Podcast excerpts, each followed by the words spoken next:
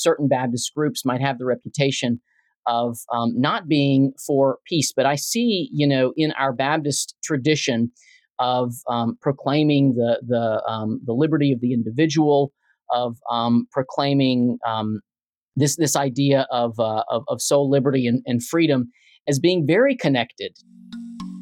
Welcome to Baptist Without an Adjective, a podcast of Word and Way. I'm your host, Word and Way editor and president Brian Kaylor. On this program, we'll hear from Baptists from across the denominational, ethnic, national, and ideological lines that too often divide us. At Word and Way, we've been informing and inspiring Baptists since 1896. Learn more about us at wordandway.org. In this episode, we're going to have a conversation with Jason Smith. He's the executive director of the Baptist Peace Fellowship of North America, also known as BPFNA, Bautistas por la Paz. And I'll note in full disclosure that I am a member of the board of directors for the organization. But I think you'll find this to be an interesting and important conversation. Before we jump into it, I want to let you know that if you haven't done so already, you really should subscribe to Word and Way's award winning email newsletter, A Public Witness, where we cover issues at the intersection of faith, culture, and politics, including issues of war and peace. So learn more and subscribe today at publicwitness.wordandway.org. And now here's my conversation with Jason Smith of the Baptist Peace Fellowship. Well, Jason, first of all, welcome to the program. Thank you. Yeah, Brian, good to be here. Yeah, I'm excited to have the conversation. And let's start by introducing BPFNA. Who is the organization that you lead and what what are they up to these days? Absolutely. Yeah. Thanks so much for having me on the program. Uh, glad to, to be here and talk a little bit about uh, BPFNA, Bautistas por la Paz. Um, our full name is the Baptist Peace Fellowship of North America, our incorporated name, but we go by BPFNA, Bautistas por la Paz, really intentional about being uh, a bilingual organization. And we are a movement of uh, peacemakers, Baptist peacemakers, that started in 1984 and we have been uh, witnessing to God's peace rooted in justice, working together until it comes as our, our mission together. Um, we are peacemakers that are based uh, throughout North America and really around the world, but really a majority of our peacemakers are in the United States and Canada and Mexico, Cuba, uh, and Puerto Rico and Colombia. And so that's kind of, uh, but we also have a lot of folks throughout uh, the Americas. And uh, we work together with partners um, really throughout the world uh, to work uh, for, for peace and just really focus on um, issues of peace and justice. So you haven't been executive director very long, but you're not new to the organization. So I thought we'd kind of back up the story a little bit, both of you know how you first got involved, but even before that, you know, when did you start to have this journey of caring about peace and wanting to devote your time, your ministry towards peace work?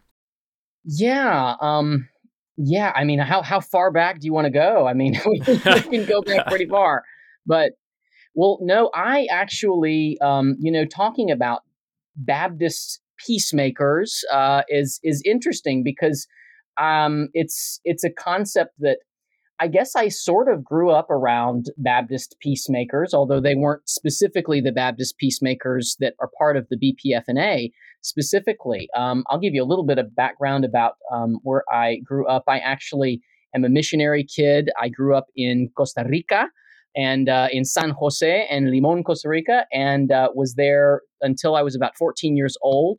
And so, um, uh, you know, a lot of my background has been influenced by living with uh, ministers and um, folks working um, working to be the hands and feet of Christ uh, in the world um, in different ministry settings. And I remember really thinking about really being exposed to ways that people in congregations and people in um, Christian communities can can truly live out uh, the the values of peace and justice. When I was about 11 years old, my parents uh, hosted a group of optometrists from uh, from Kansas City, actually, from from uh, from near near where you're at, um, to to go down to a banana plantation in a very rural part of Costa Rica in Limon, uh, to a dole banana plantation a group of optometrists who conducted uh, eye exams and uh, helped folks um, who were out in the blazing sun,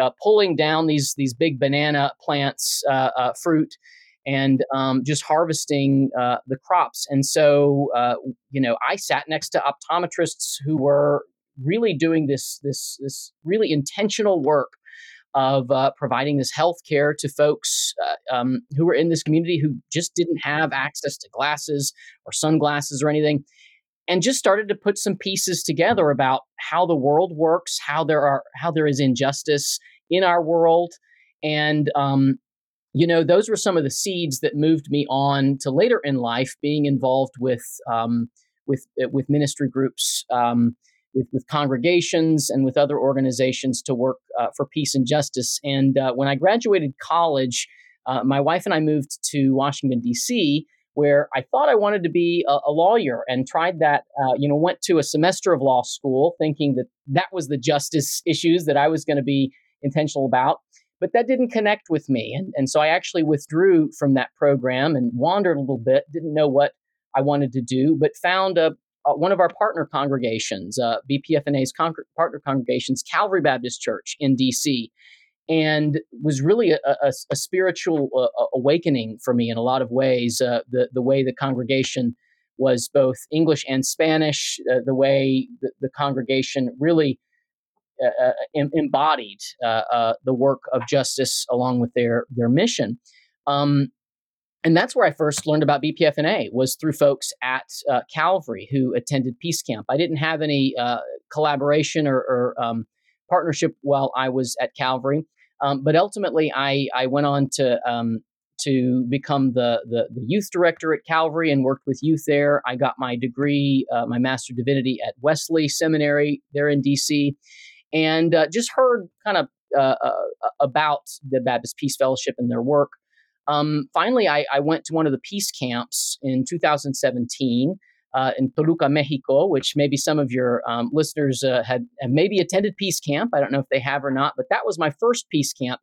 And it was a truly um, transformational experience. You know, we just had a very major um, political shift, uh, election in the in, in the country that in the previous year, and so there was a lot of um, there was a lot of energy among peacemakers and folks who work for peace and justice. And just being in Mexico in that gathered group in spaces of worship, you could truly, truly feel the spirit moving. And so I think right after that meeting, I told my friend Anita Peebles, who was on the board, I said, I want to be a part of this. I've got to be a part of this in some way.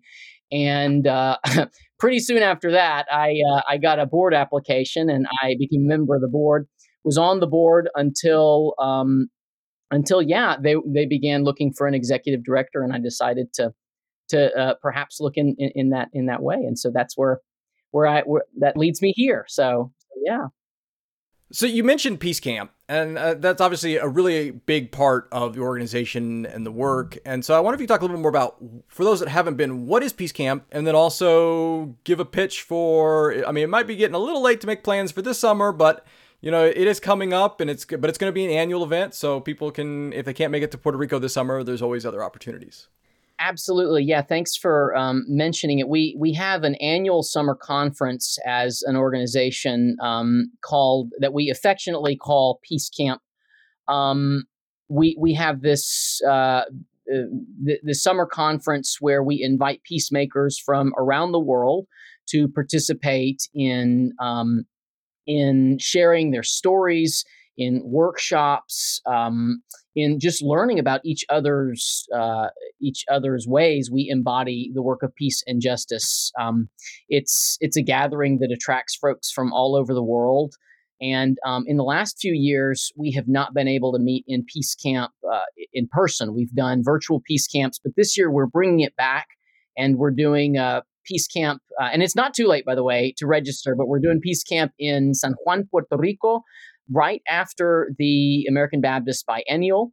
It'll be June 26th through 30th, and it's going to be at a really cool uh, site, um, really, really neat spot, uh, Centro Capuchino. It's a Capuchin uh, Franciscan friar um, monastery, uh, a center uh, for spirituality and retreat and uh, we're really looking forward to connect with uh, with peacemakers that are doing good work um, in Puerto Rico.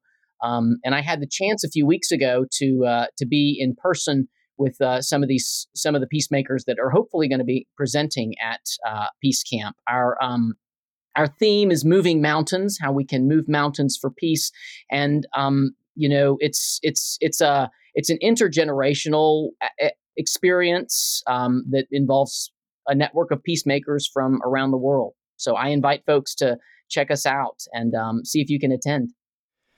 Yeah, it is. A, it's a beautiful place. We were just there together a few weeks ago yeah. for a board meeting, and it's a great place for people to come and stay and to get involved and be inspired to the work of peacemaking. So, obviously, another key thing that, and this is something that's happening, you know, right now in the processing, is giving out grants to support the work of peacemakers around the world, not just in the kind of key countries involved in North America. And I wonder because you kind of you kind of alluded to the fact that you know okay, so most of the membership are in these countries, but working with peacemakers around the world. And so I thought this program is a way of kind of I wonder if you get some examples of of of helping local peace activists, local church and other communities make a difference in their own communities. Absolutely. Um, and you know, we we do we do have a, a, a program to support peacemakers in their local context uh, with with resources uh, should they need um, any any resources. But yeah, we we've had uh, several programs in the past. Uh, we uh, the, one of the largest programs we have had is the Gavel Memorial World Peace Fund um, that was established in the 1990s.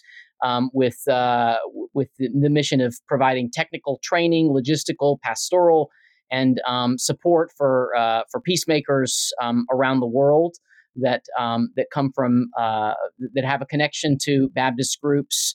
Um, we've had uh, the Williamson Peace Action Fund uh, in honor of George Williamson that supports individuals and congregations with uh, grassroots efforts for peace. Um, and right now, um, you know, actually today is the last day. Uh, th- th- this day is the last day to apply for the Peace Fund, but you can look uh, to next year um, to applying for our Peace Fund, which offers up to fifteen hundred dollars to support local projects for peace. Um, and building a, a culture of uh, peace with justice. And our grantees in the past year have uh, really been doing phenomenal work for uh, peace and justice.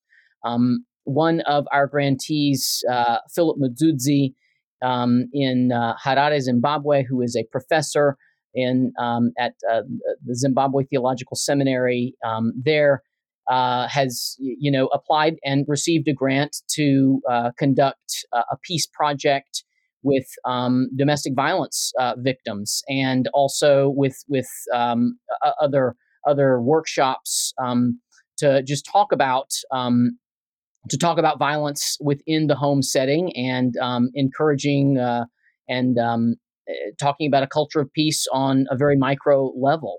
And uh, so, you know, the, the, the conflict transformation work that, that Philip has, has been able to realize um, in Zimbabwe has, has been incredible. And uh, we've been so happy to, to support um, his efforts um, with that.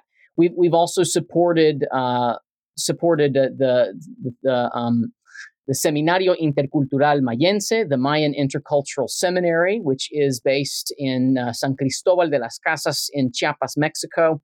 Um, San Cristobal has been is, is a beautiful, beautiful, um, beautiful town with um, a rich uh, history uh, that that has a, a, a, large indigenous population. Um, eh, the the state of Chiapas has a large indigenous um, context, and uh, the folks at this seminary, uh, Dalia Juarez, who is the director of the seminary, do really incredible work uh, with with folks, with congregations, um, largely composed of indigenous members, and they they go from the perspective of um, spirituality in, in, a very open um, in a very open um, context. So, uh, Christian spirituality, the spirituality that emerged um, from Christian and Mayan traditions, and also embracing, you know, the the traditional indigenous Mayan um, theology and, and and seeing what ways there is synchronicity and um, and and and movement of the spirit in these various levels. And uh, they've been working on a project, um, an agricultural project, to help uh, local farmers um, create uh, organic uh, um, fertilizer for their farms, and have been able to serve uh, lots of um, lots of lots of farmers and uh, the local communities there. And we, are proud to um, support their project as well. So that it's really about um, you know these these grants are really about lifting up and um, encouraging the voices and the work of peacemakers in a very very um, local and regional context. These grants are available for folks around the world to apply for, and yeah, I'd encourage you to to look at our look for our applications um, next year um, to to be a part of this program. Well, earlier in our conversation, you referenced Cuba, and I wanted to ask you about that because, I mean, you've been there multiple times, but you were just in Cuba fairly recently, and you've written about that in the publication Baptist Peacemaker. I'll put a link to that in the show notes at podcast.wordandway.org. But I wonder if you could talk about, because, I mean, I've been to Cuba a couple times, you've been, you know, a few times, but I mean, for a lot of us in the United States, Cuba is still very mysterious. It's different. It hasn't been very open, so a lot a lot of United States citizens haven't traveled to Cuba. So, what did you experience there? Particularly, what were you seeing with Baptists there on the ground? Absolutely. Um, eh, our our work uh, with with the Fraternity of Baptist Churches in Cuba has been something that's been ongoing since the 1990s.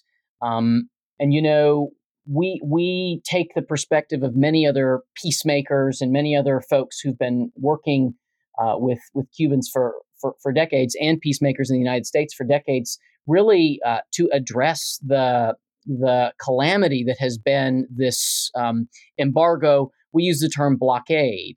Um, it's really an economic blockade, preventing uh, preventing Cuba from really advancing in a lot of ways. That's really based on this this ideological um, uh, uh, uh, battle that the United States has had with with Cuba since the 1960s, as we know in our history. But I think that um, what Americans, you know, the mystery of Cuba is is there, and what Americans don't know is that this this blockade, this embargo, has has really had the most profound and negative impacts on the Cuban people it's been something that obviously has has annoyed the, the, the, Cuban government. The governments of our two countries are still in a position of um, of détente and, and and and not not communicating. Not um, you know we, we hope for there to be a lot more um, a, a lot more moves toward toward peace. But it's really the Cuban people who have been impacted by this this blockade.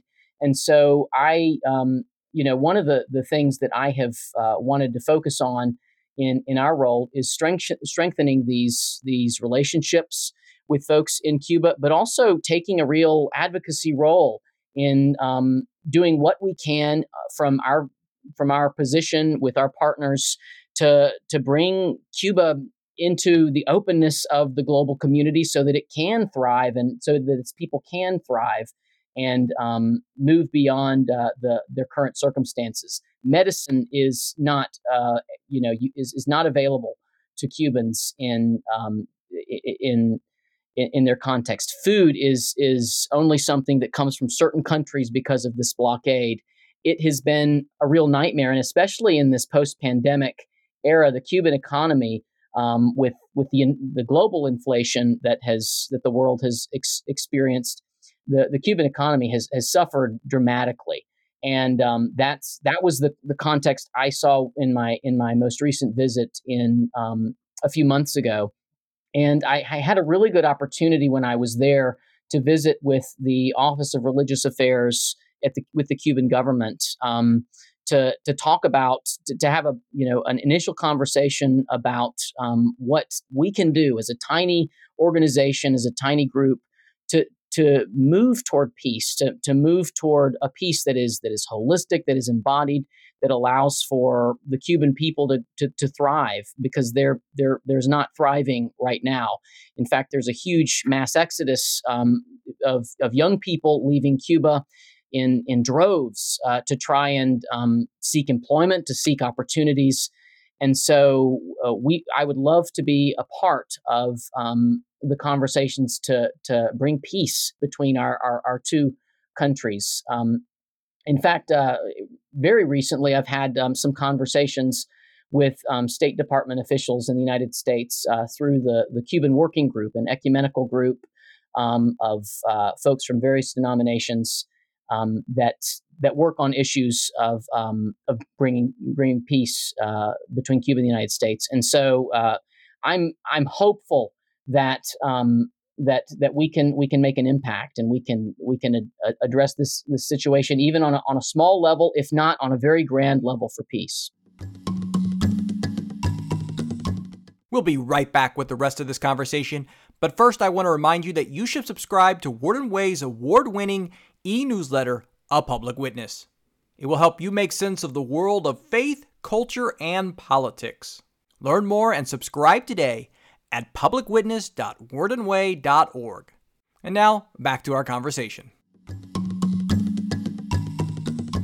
And obviously, another big issue in the the world of thinking about peace and conflict and war. The whole time that you've been executive director and, and, and before that has been the Russian invasion of Ukraine that is ongoing.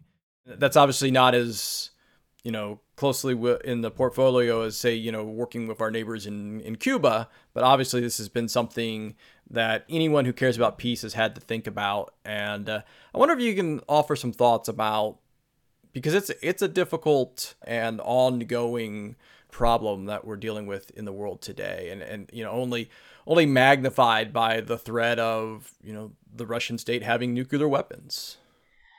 Absolutely. I you know the um early on uh I believe it was in April of 2022. We were happy to host a webinar um, with with an expert on um, Ukrainian history and Ukrainian politics, uh, who who talked a little bit. This was before I started as executive director, but um, who talked about the, the the context of Ukraine and the the, the connection between um, between Russia and and Ukraine, and um, you know the genesis of some of this this conflict. And obviously, we take the position that this this war is is something that is um, abominable. It is something that is that has caused tremendous human pain, and uh, we obviously are are very much against uh, you know war affecting communities in this way and affecting the Ukrainian people. We are also um, you know see this in the larger context of um, the ways in which um, the militaries of uh, larger countries in the West um, mobilize and, and, and might be using this as, as uh, an opportunity um, to expand uh, a military presence and to expand uh, military um, uh, mi- military goals. And, and so it's, it's a really tough, you know, position to talk about because, you know, there, there are there are multiple sides to this uh, war in which um, it, it, that, that that's hard to um, that, that's hard to you know contextualize and to bring all these elements together. You know, we we are for bringing about um, a, a peace that is rooted in justice for all people that affects people in a very very um, very real level in their lives and um, you know, an, an end to this war by um, in, in investing in, uh, you know, an end to this war that comes about by that could come about by diplomatic means would would be would be wonderful. Obviously, we can't look at the world uh, with through through um, rose-colored glasses all always, but um, you know, we would we would move for um, countries to do everything in their power and their capacity to bring about um, diplomatic uh, ends to, um, to, to conflicts. And so uh, we're we're really prayerful with a lot of our um, partners and hopeful with a lot of our partners that this war will come to an end. Um, it doesn't look like it's going to be the case, um, but but but yes, that's that's you know generally that that's our perspective is really um, hoping for for peace and praying for peace in in in this way. Yeah, obviously, it just it shows how difficult and complex it is. So many of these issues are. It is. So you know, I would say that Christians in the United States, in general, and and perhaps even Baptists specifically, don't always have a reputation for being for peace. And in fact, we might have the opposite reputation often. And so, you know, I, am sure some people, when, when maybe you've heard this already, if not, I'm sure you will at some point, when you identify you're you know leading the Baptist Peace Fellowship that some people might think that sounds like a little bit of an oxymoron or something. So, you know, how do you how do you address that idea of why we should be working for peace? Absolutely. Um, you know, I, I early in our organization's history, uh, one of the patron saints uh, that was listed as a, as a saint of our organization was Martin Luther King, a Baptist minister um, who you know was a minister, but also obviously a uh, an activist, and you know that a lot of the, the, the dreams and the hope for this organization came out of um, out out of uh, you know thinking about peacemakers like King, who uh, who really worked uh, with with with all of the resources that he had at his disposal and that partners um, that he worked with had to, to bring about peace in the American South and uh, speak to peace issues globally. And I do think that Baptists have the reputation of, um, you know, certain Baptist groups might have the reputation of um, not being for peace. But I see, you know, in our Baptist tradition of um, proclaiming the the um, the liberty of the individual, of um, proclaiming um, this this idea of, uh, of, of soul liberty and, and freedom as being very connected to the idea of bringing about peace and justice for communities. You know, um, there there is there is a there is a freedom and a liberty that comes about when um, when communities uh, really embody and live into the values of peace and justice, of, of opportunity for all persons, of, of, of places where where um, where where there is no violence. And I think that is the ultimate hope of um, of all followers of Jesus, of all f- folks of many different faiths who walk in the direction of peace and justice to uh, to, to bring about um, a, a, beloved community, a beloved community rooted in peace and justice, which is a is a Kingian concept, um, is is a concept that the King lifted up um, of of creating communities that really embody these values of peace and justice. So I see it as very connected to our Baptist history and Baptist tradition. I mean, if you want to go back a long, long way and, and talk about Roger Williams and some of the the advocacy for um, for uh, supporting the indigenous uh, communities in, in, the ways that he did um, in Rhode Island in the 1600s. Um, you, you you talk about um, you know that those those those seeds of um, of Baptist identity, and um, you know some of the, the, the leaders in Baptist life that have that have been strong voices for peace and justice. We would we would be in in harmony and uh, in parallel to the work of, of these leaders and um, and, uh, and and, yeah, I, I do see uh, Baptists as being um, as having a tradition and having a, a, um, a connection to the work of peace. Absolutely.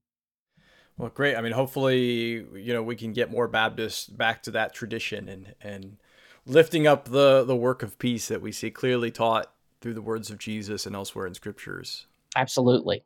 So as as we close out here, if people are wanting to learn more and get involved, what are ways where can they find more information and what are some some ways that they can connect and start to join in the work of of bringing peace to the world. Absolutely, uh, Brian. So uh, one one place that I would direct you, of course, is our website bpfna.org.